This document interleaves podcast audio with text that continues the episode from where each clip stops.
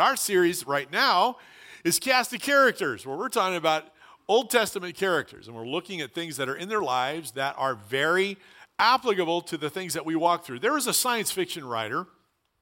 His name is Orson Scott Card. Now, you may not be familiar with him. You might be familiar with one of the one of his works was Ender's Game. They turned it into a movie, Ender's Shadows, another part of his writing he made a statement. I thought it was really fascinating. And I want to begin with it today. Now, listen to this. It's just fascinating. Do you know why Satan is so angry all the time? Because whenever he works a particularly clever bit of mischief, God uses it to serve his own righteous purposes. So, in the long run, God always wins. Yes, in the short run, though it can be uncomfortable. God always accomplishes purposes and it can be uncomfortable in the short run, but God's going to do something. So here's a phrase we're going to use a couple of times during the course of our talk together, our time together. God will accomplish his purposes in the long term, even though it can be uncomfortable in the short term. And really, I can think of no other character where we can see this come to life than in the life of the character we're going to talk about today. His name's Joseph. He's an extraordinary person. In fact, I would just say he's one of my favorite characters in Scripture. I, I just have made, I feel like there's just, I don't know, I feel like there's a connection. That sounds a little like I've had opportunity to talk to him. I haven't, but it just feels like there's a connection with what he walked through and some things that we've experienced. And the anchor verse for our series is Romans chapter 15 and verse 4, because it's really important that we do not dismiss these Old Testament stories. They're there for a reason. Paul says, For everything that was written in the past was written to teach us, so that through the endurance taught in the scriptures and the encouragement they provide, we, we would, we might have hope. And that's what we that's what we discover. These were real people, real events, and we can learn we can be taught by it, we can be encouraged, we can receive endurance and hope through it. So, Joseph, Joseph, I wonder what crosses our minds when the word betrayal is used. We might think of a traitor, for example. Uh, we might think of uh, being unfaithful in a relationship, uh, deception, distrust. I think there's a lot of different words that we use to define the word betrayal. Betrayal is one of the most painful human experiences. When we discovered that someone we've trusted, that we have put our, our hopes in, when they hurt us, the reality of rug of our life is just pulled right from under us. It hurts. Because what happens is betrayal happens in the family room, it happens in the classroom, it happens in the boardroom and every other room that you can possibly think of. Betray, betrayal happens to all of us. Betrayal means being unfaithful, it means to disappoint the hopes and expectations of someone, to be disloyal. Tennessee Williams, this is what he wrote. And listen to this carefully. We have, we have to distrust each other. We have to distrust each other. It's our only defense against betrayal. What a cynical way to view life. That I have to distrust you because if I don't, I have no defense against betrayal. I don't want to live that way. I'm sorry, I don't want to live that way. Stephen, Steven Dietz said this Betrayal is the willful slaughter of hope. And what, what strikes me about that phrase is this word, willful is that there is intent to betray, there's intent to hurt, there's intent to rob us of hope. Again, I don't want to live that way. There's got to be a better way. When we see the word betrayal or we think about being betrayed, we often immediately go to relationships where a relationship is broken. Maybe between a husband and a wife, one has betrayed the other. And because, because of that, there's been all types of fallout and hurt and wounds. But the reality is, when you talk about betrayal, it extends far beyond relationships. It deals with vicious gossip, abandonment, uh, where, where trust then can just crumble suddenly within our lives where our innocence is shattered. And we are left, we're left wondering, what happened? How did, how did this ever occur? What, what's going on? We look to God, we might blame God, we blame everybody. We, we're trying to put our arms around what has happened. We just can't do it. Betrayal, betrayal hurts, it stings. And let me just say, it lasts a long time, the, the hurt of it, the residual effect. Some years ago, uh, Marcy and I were had moved from one location to another. Uh, we were we had taken the role of a lead pastor's position in a really solid place. Or at least we thought it was really solid. Uh, that's what we that's what we understood it to be.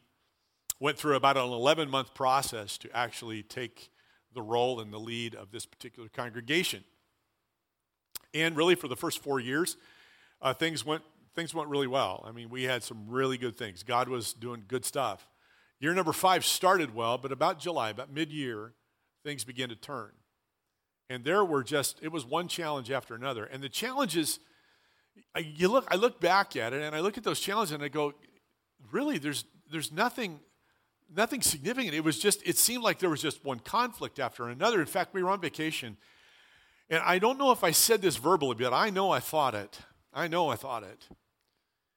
I, I, may have mentioned to Marcy something along these lines. I wonder, I wonder what we're going back to. When we returned, the only way I can say it, the, the dam was breached, and it was conflict, challenge, push, hurt, wound, accusation, everything that you can possibly imagine. And, and then, and then some. And I mean this sincerely. These are all relational things. These are all with people that we had put our trust in. We loved them. We had been pouring out our lives into their lives for almost five years. And now we are seeing people who we believed were really close friends of ours, who were very close associates of ours, working with us. Just what is happening? What's going on? I'm telling you, we were hurt badly. There's no way to minimize it. Now, let me just be absolutely clear there was no moral, ethical, doctrinal misstep whatsoever. Zero. They simply didn't like us. Now, let me back, let me change that. They simply didn't like. Now, frankly, I don't know what's not to like. I don't get that, but you know, that's that's their thing. But that's what it was. They didn't like anything. And they made it very clear. Now, when I say the word they, I don't want, I don't want this to be misunderstood because it was not the entire congregation. In fact, it was a extraordinarily small group. And if I can be perfectly frank, it was two people who influenced the rest to make a decision. But regardless of that, it was the betrayal, the sting of that, that cut deeply into our hearts. The reality was we felt betrayed. There, there's no way to say it. We felt betrayed. The, we were emotionally exhausted. We were, we were physically spent. In fact, I wrote in my journal, I said, God, this has got to cease. I, have got to get some sleep. No, not, no sleep at all just lay awake at night and just and I would ask questions like, why is this happening? What have, what have I done? What have we done to deserve this? In fact, one of my staff, as I'm explaining to my staff what has happened, she looked across at me, she said, and she kind of shook her head and said, I, I, I can't believe we're sitting here. I can't believe we're having this congregation. What? There was disbelief in everybody that was connected. Well, to make a long story short, we ended up leaving that position and with no place to go.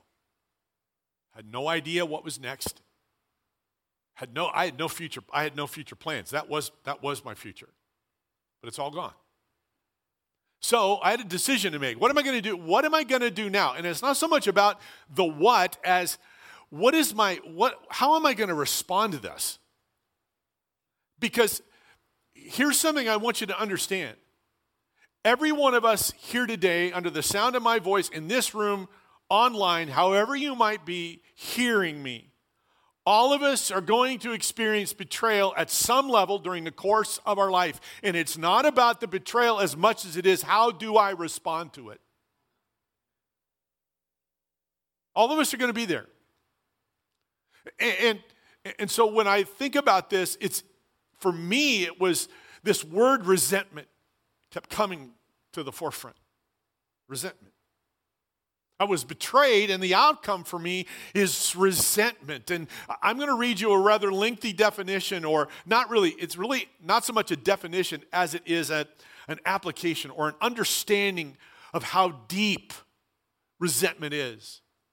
Resentment is the harboring of animosity against a person or a group of people whom I have who I feel have mistreated me, unresolved anger that over a negative event which occurred in my past life, seething, aching turmoil I feel whenever a certain person or event is discussed, lack of forgiveness, the root of distrust and suspicion I have when dealing with people or events that brought me pain in the past, unresolved grief I experience when I find it difficult to accept a loss, result of being heartbroken after exerting a great deal of effort and energy to achieve something that eventually was lost to me, result of feeling that I was unjustly victimized with no resolution to the problem, long term suffering and silence with an open expression of hurt and unwanted and that's uninvited, a cancer robbing me of contentment in life, a grudge I hold against a person or group of people whom I feel has kept me from achieving, feeling offended but silent when I believe that a person or group of people have ignored or denied my rights, the root of my depression. Do you notice the $100 words, the hot button words in there? Words like animosity, anger,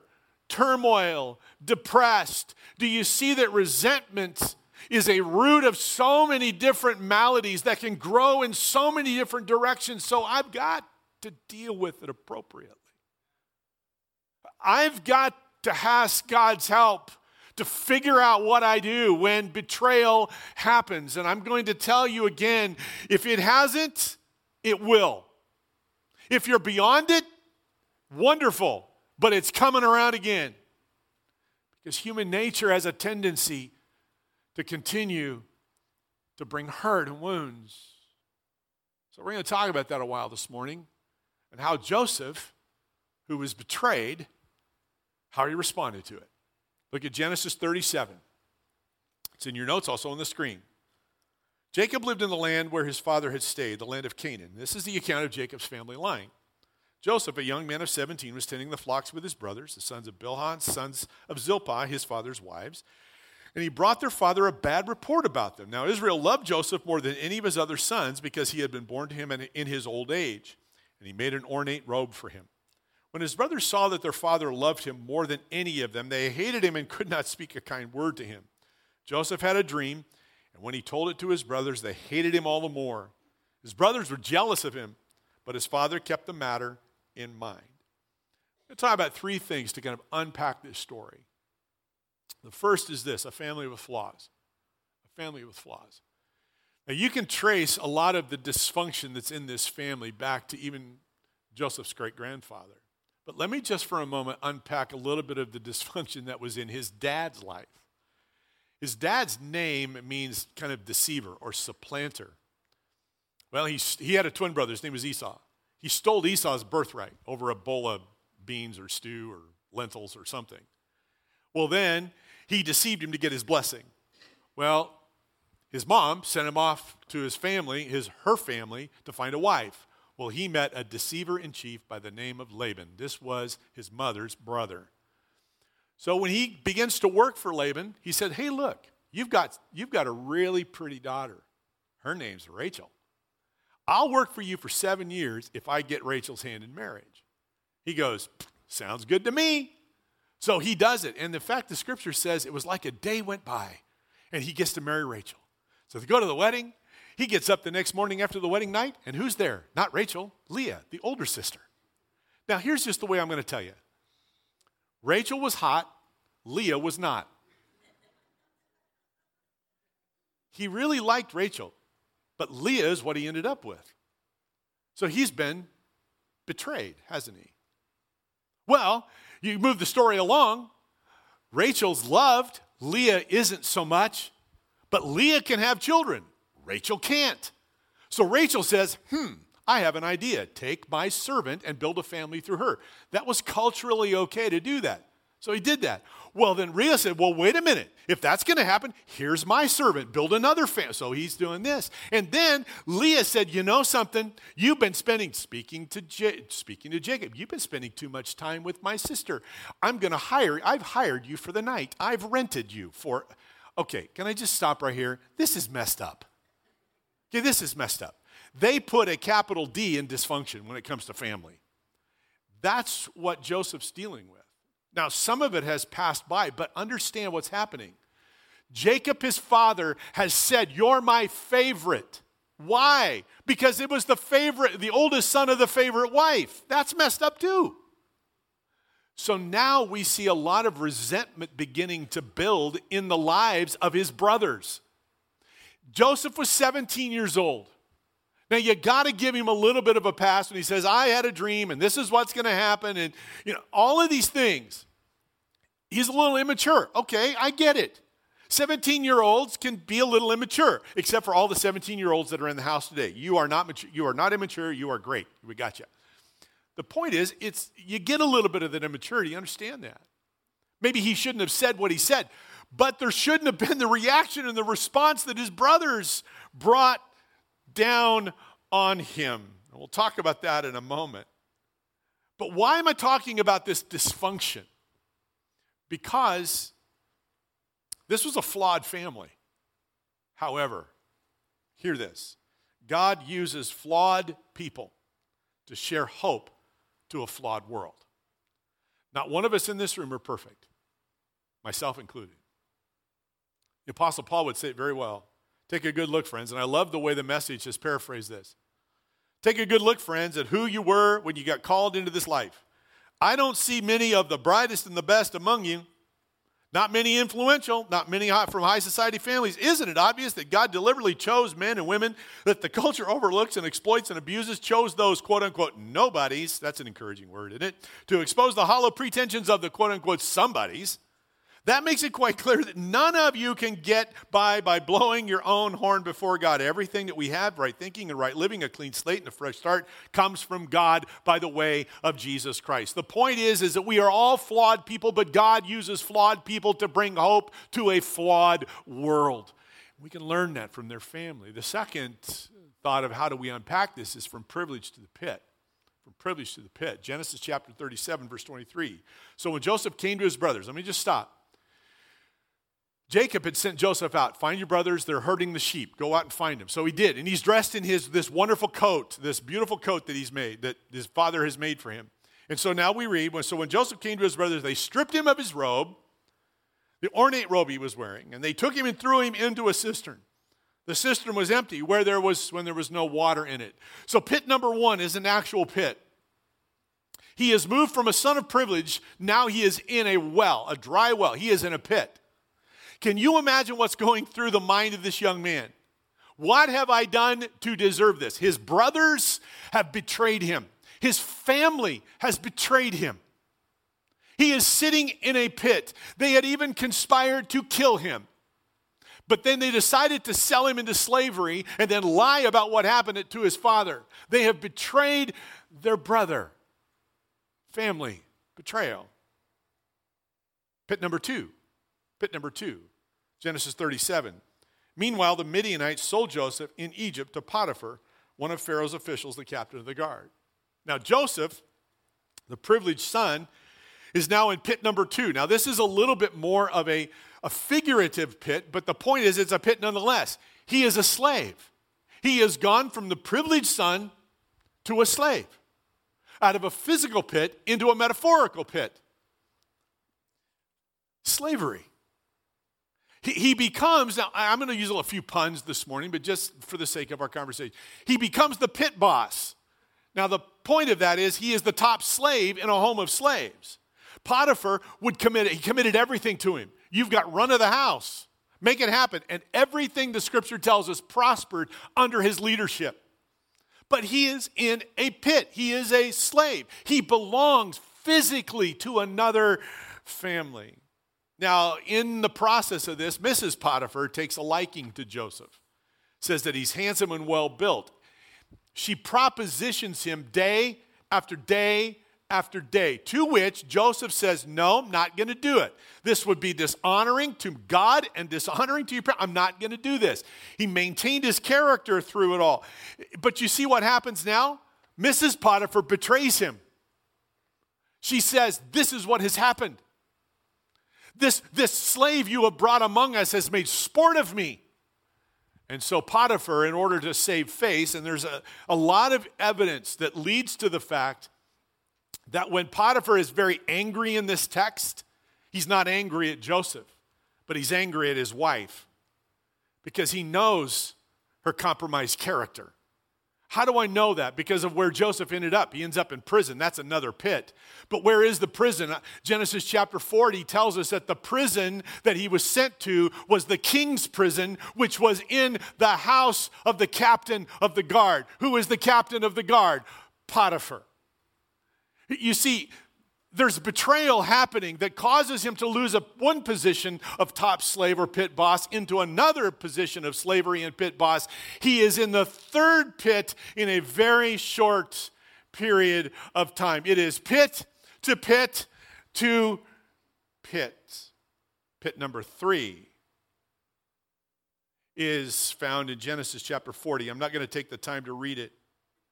You can read it on your own encourage you to do so. Read the entire story, Genesis 37 to 50. It's a great story. The third betrayal is a bit more subtle. He's in prison. Two of the king's prisoners comes by the cupbearer and the, ba- uh, the cupbearer and the baker. They've displeased Pharaoh. They have dreams. They explain those dreams to Joseph. He is able to interpret the dreams. He says, This is what's going to happen.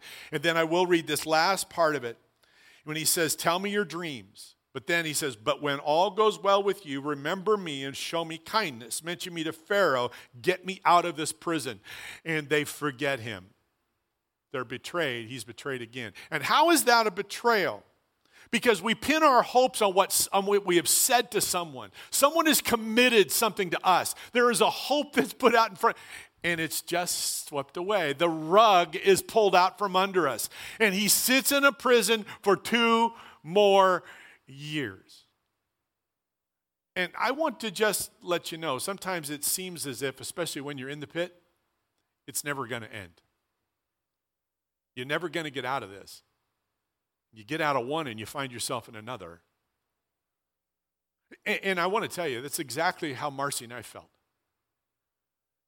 We went from one very, very, what we thought, thought was a healthy situation into a place that I can't describe other than just being a pit of despair with lots of implications to that.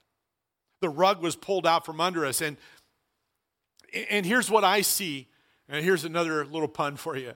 Here's what I see in Joseph's pitiful life it's a full life of pits, as it were. You ready? We are either, for all of us, we are either pre pit, in the pit, post pit, because pit happens. Now, let me tell you something. That's the truth. You say, Gary, is it coming again my way? Probably. But I'm just, I'm in the middle of one right now. What do I do? Or I'm free of it. I'm telling you, I'm telling you, we are either pre pit, in the pit, or post pit. There isn't a fourth option. It's just the way life is. It's the nature of individuals, to, unfortunately, to be hurtful in what we say and do. God, forgive me if I have wounded and hurt someone of any intent whatsoever, that I would bring them into a place where they feel like I have betrayed them. All of us should be in that same place. God, forgive us. Our pit of despair due to betrayal can come from a variety of places. None of us in the room are exempt from it. Jonah found himself in the belly of a fish. That was his pit. And in fact, you read the story of Jonah, he says here, and this is my paraphrase Here I am, I've got seaweed wrapped around my head. God, what's going on? Really? Jeremiah was actually in a pit. In fact, the, the pit was dry, but there was enough mud that he had sunk up to his waist that they had tried to get him out before he died knows what a pit is. David was in a pit. And listen to what David wrote in Psalm 40. He says, I waited patiently for the Lord to help me, and he turned to me and he heard my cry. He lifted me out of the pit of despair, out of the mud and the mire. He set my feet on solid ground and steadied me out as I walked along. I want you to know if you are in the pit today, there is one way out. God is the one who is able to bring you out and put you on a solid place. He illustrates it again and again and again in Scripture. So Joseph's life, and this is point number three, from the pit to the palace. Joseph's life has been in the pits for 13 years. Time is 17 to age 30.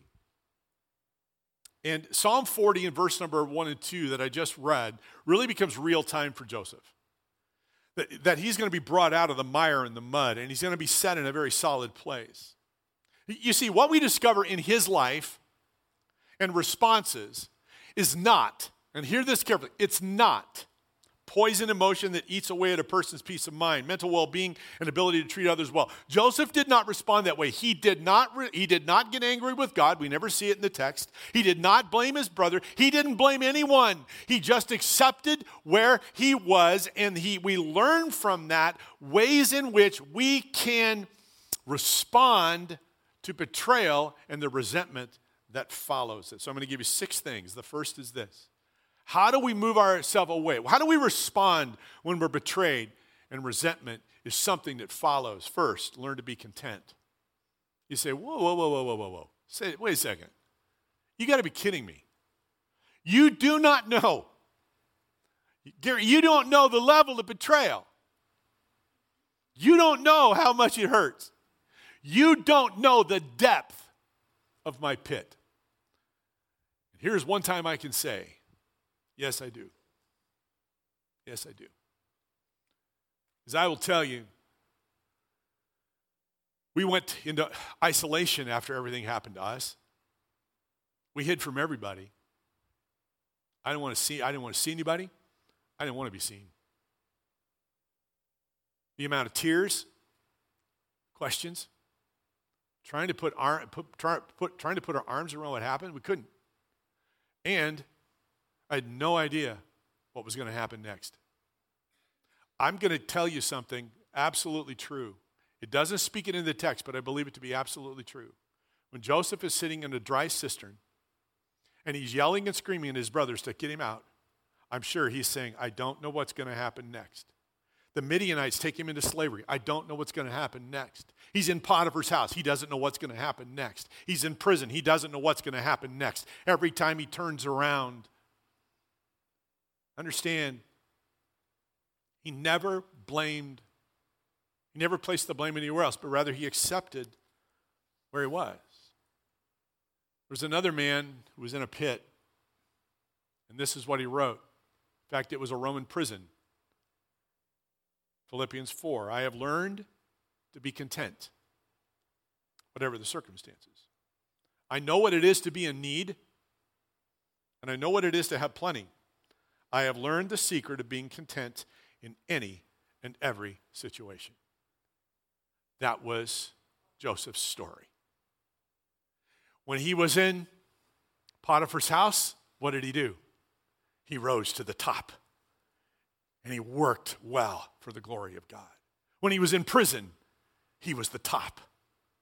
And then he moves from the prison to the palace, and he is second in charge of the nation of Egypt. He was content. Second, we learn to be content. Second is that we need to acknowledge that God is writing a new story. And that story is in your life.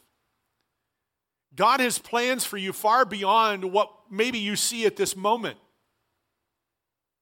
Now, Genesis chapter 41, what we read is we read the story of Joseph and the naming of his sons.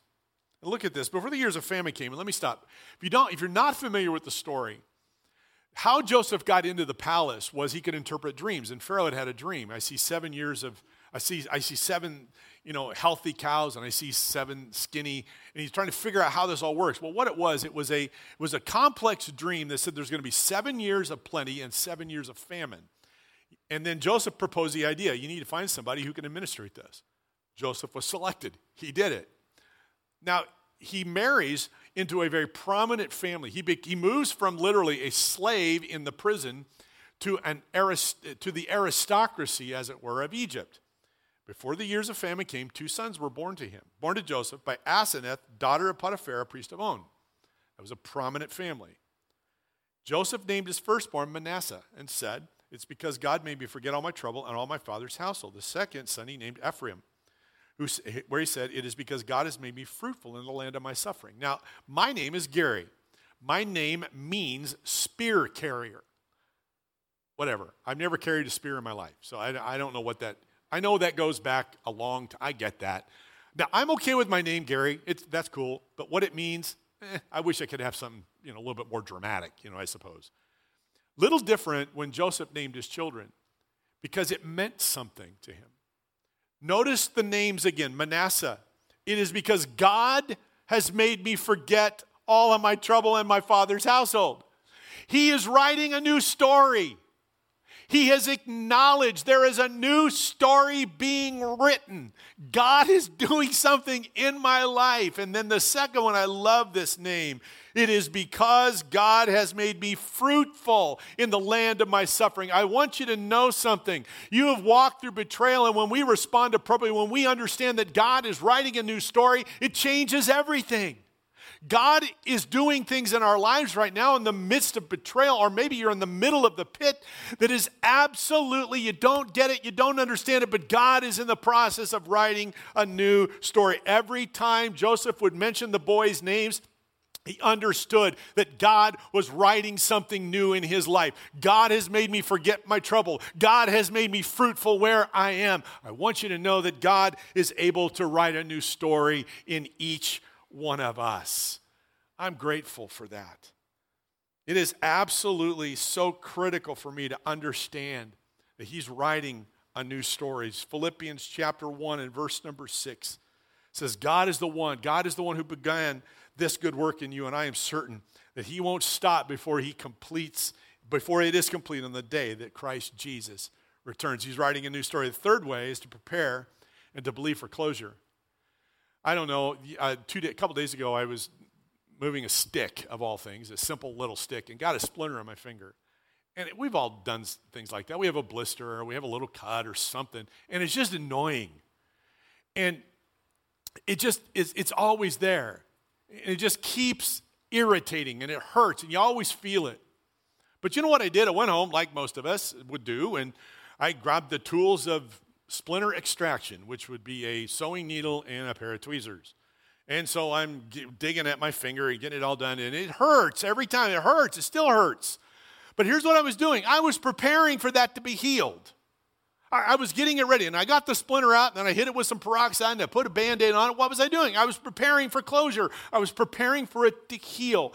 And you say, well, how does that happen in Joseph's life? How is that that I can put that into practice in a way that I can deal with the betrayal and the resentment. Here's how it all works. Now, when the, when the boys came, the brothers come to see Joseph because the famine has struck where they are too. They're coming to get food. Now, read the story, you'll see it.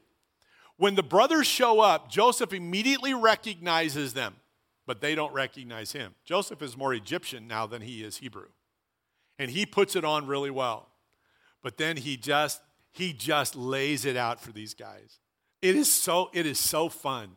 They have no idea. And they're speaking Hebrew back and forth to each other, and Joseph understands everything they're saying, but he gives no indication that he does. Now, why is it significant? Because Joseph poses a test for them. He poses a test of loyalty because he had a younger brother named Benjamin. Now, remember, he was betrayed by these brothers. He is going to see is that level of betrayal going to continue? Is it continuing in the life of my brother? I'm going to find out before I do anything with these guys. I'm going to find out whether they have changed their tune or not. Well, gratefully, they did. Now, understand something. Again, I'm not going to take the time to read this. It's a long passage of scripture in Genesis 45, verses 1 to 5. But essentially, what it is, he reveals himself to his brothers, and they have this great moment of homecoming and rejoicing once they understand who it is. Now, the whole thing that Joseph put into it, do you think that he did that by spur of the moment? No. I don't think for one moment it was spur of the moment. I believe he planned, he prepared, he got ready. And I'll tell you why. Because probably every one of us in the room have said something just like this. if I ever have the chance to speak to this person again, this is what I'm going to do. And I think Joseph rehearsed it over and over and over again. If I ever have a chance to see my brothers again, this is what I'm going to do. He was preparing, but I add this other word he was preparing and believing for closure. Can I encourage you? Prepare for the time when you have an opportunity to bring closure to a betrayal or the difficulty or resentment. Now, three different occasions for Marcy and I. Two for three for me and one for her in, in a specific way did I have the opportunity for closure. Pretty soon after all of this had happened to us, I was at the bank and standing in line, and one of the guys who was very instrumental in our departure was standing there, and he turned around and saw me, and I went up and I greeted him, shook his hand. He said, I didn't think you'd even talk to me. And I said, Of course I'm going to talk to you. And we had a good conversation for probably, you know, I don't know, three or four minutes. Some years later, I was in San Diego and I was there to see to get our taxes done. Our tax guy's still there, so I'd come back. San Diego I was visiting with Amanda, our daughter. We went to breakfast as we normally did, and before as we're walking up to Janet's Cafe, outside was one of the uh, another man who had been very instrumental in our demise, I guess you could say. Sitting there having breakfast. He didn't see me, but I saw him. And I just walked straight to him. He saw me. I stood up, shook his hand, gave him a hug, asked him how he's doing, how's his wife, how's his family, and went on. On our, thir- on our 35th, 35th wedding anniversary, we decided to take a cruise to Alaska. Big anniversary, big trip. Who decides to go on the cruise? But the seniors group from that church We're on that same cruise. How delightful. We're going to spend seven days locked up on a boat with these folks. Now, I make that a little bit more dramatic than it actually was. We were able to embrace, able to spend time. Closure. But I knew that there would come a time when I would need to bring closure. And God gave us the grace to be able to do that. Number four. So, number three, prepare and believe for closure. Number four, admit God is working to accomplish his purposes. Admit it. And that's a hard one. On the Sunday that I stepped aside as the lead pastor of this church, I read this verse Proverbs 16, verse 9. We make our own, we make our plans, we can make our plans, but the Lord determines our steps. Now, when I said that verse publicly, I didn't fully understand its implications because I didn't know where I was going to be the next day, literally. But I believed it to be true. I still believe it to be true. And the thing is, here's what's really I, I kind of did it on a super, not super spiritual, but more of a spiritual line than probably a personal line. I was trying to figure out how it all work. I believed it, but there hadn't been a reality to that. But, but what's so interesting to me is I look back at the life of Joseph, God was in, God was, first of all, God was involved in our every step. I, I didn't see it at the time, but God was involved. On four different occasions in Genesis chapter 45, Joseph says this God did this, God did this, God did this, God did this. We need to be in a place where when betrayal happens, and rather than being resentful, we need to admit that God is at work accomplishing his purposes.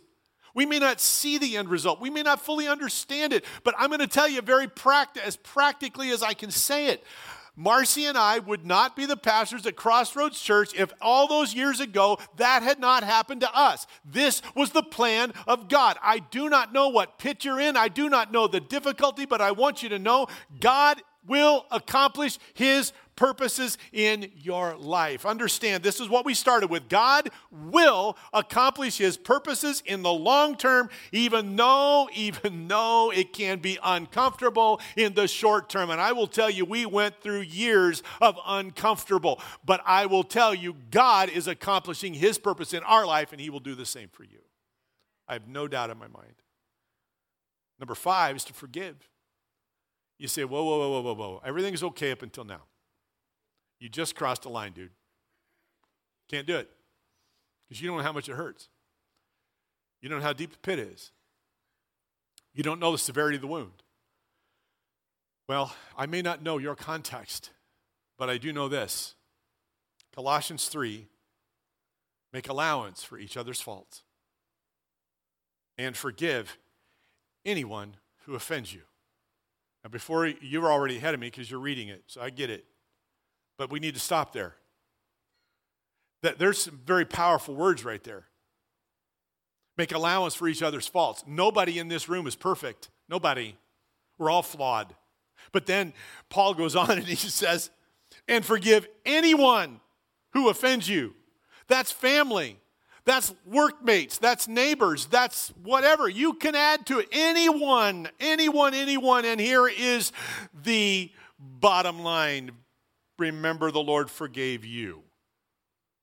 So we must forgive others. Now, can I just say, you don't have to answer this, but I'll just say it for me. I'm glad God forgave me. I'm glad that God doesn't keep revisiting the same things over and over with me. No, it's done. He forgives. And that's how we are to forgive. To forgive, says Lewis Smedes, to forgive is to set a prisoner free. then you discover that the prisoner was you. Sets us free when we forgive. In Luke 6, Jesus said this. It's so, so powerful. It's a great process of forgiveness. But I say to you who are listening, love your enemies, do good to those who hate you, bless those who curse you, pray for those who are cruel to you. Just to be clear, it's really hard to harbor resentment against anyone when you do as Jesus said, to love them, to love your enemies, to do good to those who hate you, bless those who curse you, and pray for those who are cruel to you. That's the way we do it. And forgiveness will become more and more a natural part of our experience. And number six, ask the right question. Ask the right question. If you haven't noticed, I do, I, have already said it, I love Joseph's story, and I received great encouragement from it, coming out of our pit experience, I guess you could say. But what I see in him through his life and actions is he was asking the right question. What's the right question? I'll tell you that in a minute. The wrong question is this why me? Why me? Because it's common experience for all of us. The right question is what next? What next? And, we point this to God. We say, God, help me here. I, I don't like my conditions. I don't like the pit. This stinks. I don't like it. You know, it's okay to say that to God and then say, okay, God, I don't like it. But what's next? Help me discover what's next. What do you have for me? This past week, the, the kids doing the VBS stuff, man, it was life is wild and God is good. So it was scary and changing and sad and, and afraid and, and afraid and God is good God. And they were screaming as loud as they could. possibly. I would say that. You know, I get up here and say, life is sad. When life is sad, they go, God is good. This place would just roar. We had people in the back closing their ears off. It was just, it was hilarious. It was wonderful. It was wonderful. But the truth is, life is hard, but God is good. Life is hard, God is good. Romans 8 28, you may know this verse but it's important to hear it again. And we know that all things, in all things, God works for the good of those who love Him and have been called according to His purpose. Marcy and I would not be here, as I said, if it wasn't for what happened to us all those years ago. God has used all of those experiences to bring us where we are today. One more verse that has helped us, and that's Psalm 51, verse 12 to grant me a willing spirit to sustain me. We have to be willing to accept where we are and to acknowledge what God is doing in our lives. God, by His grace and goodness, has helped us to find closure and to bring that whole episode of our life to a good place. Does it mean, and I, I didn't say this earlier, but it needs, to be, it needs to be said forgiveness doesn't mean that we forget stuff. I still remember what happened. As you can hear, I, I remember it. And every time I talk about it, I don't talk about it a lot, but every time I talk about it, it gets very raw for me. I understand that. It gets raw. It hurts. It hurt. And there's still times that I'll find myself in a place of hurt. But I always look back and say, God accomplished some great things in me through it. Would I want to do it again? Uh uh-uh. uh But I'm grateful that God has brought us to where we are. As I stated earlier, all of us have been betrayed at some level. And you say, but Gary, I really haven't. I really haven't. My life has been pretty good. And I'm grateful for that. But the truth is, we all have been betrayed. Genesis 3. The serpent was the shrewdest of all the wild animals the Lord God had made. One day he asked the woman, Did God really say you must not eat from the fruit of any trees in the garden? Of course, we may eat fruit from the trees in the garden, the woman replied. It's only the fruit from the tree of the middle of the garden that we're not allowed to eat. God said you must not eat it or even touch it, or, you'll, or you, if you do, you'll die. You won't die, the serpent replied to the woman. God knows that your eyes will be opened as soon as you eat it. You'll be like God, knowing both good and evil. The woman was convinced. So she took some, the fruit, and ate it, gave it to her husband who was with her, and he ate it too. Every one of us in this room have been betrayed. Satan betrayed us. He betrayed us by promising something that wasn't true. He was very, very clear in his approach to Eve.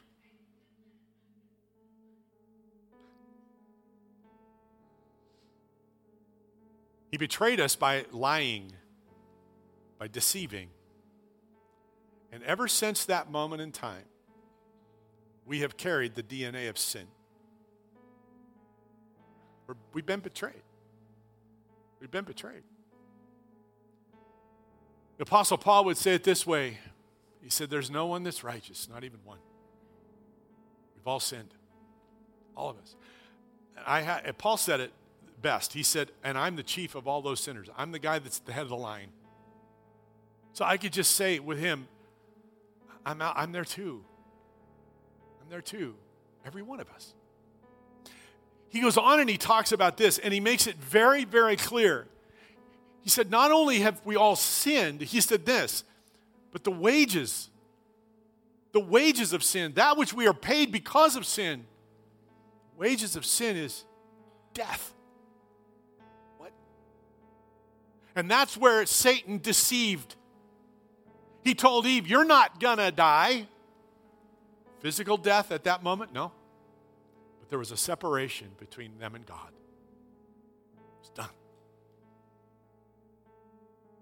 Betrayed. We were betrayed. But you know, if I stopped there and just like, wow, man, I, am in the, I go to church and I'm in the pit, and this is terrible. I, you know, we've been talking about pits, we've been talking about church, but now I'm in the pit. I mean, come on, dude, dude, it doesn't work. But it doesn't stop there. Paul says it this way the wages of sin is death, but the gift of God is eternal life through Jesus Christ our Lord.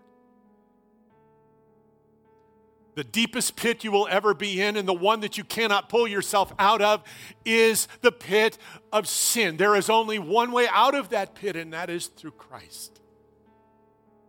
I don't want you to live there. I don't want you to be there. But I want you to, to hear what's available to you and to me. The psalmist would write it this way Praise the Lord, O my soul. And forget not all his benefits, who forgives all your sin and heals all your diseases. Here it is who redeems your life from the pit and crowns you with love and compassion. That's what I desire for every one of us in the room today. Jesus, thank you. We bow our heads before you today. Grateful that you love us, you haven't given up on us. Thank you. Lord, some of us are in the pit today. Some of us are in the, in the pit of sin. We, we're, we can't, and we can't pull ourselves out no matter what we do. And I pray, Lord, for each of those friends this morning that they would just say, Jesus, pull me out. Pull me out. Pull me out. So, Lord, I pray to that end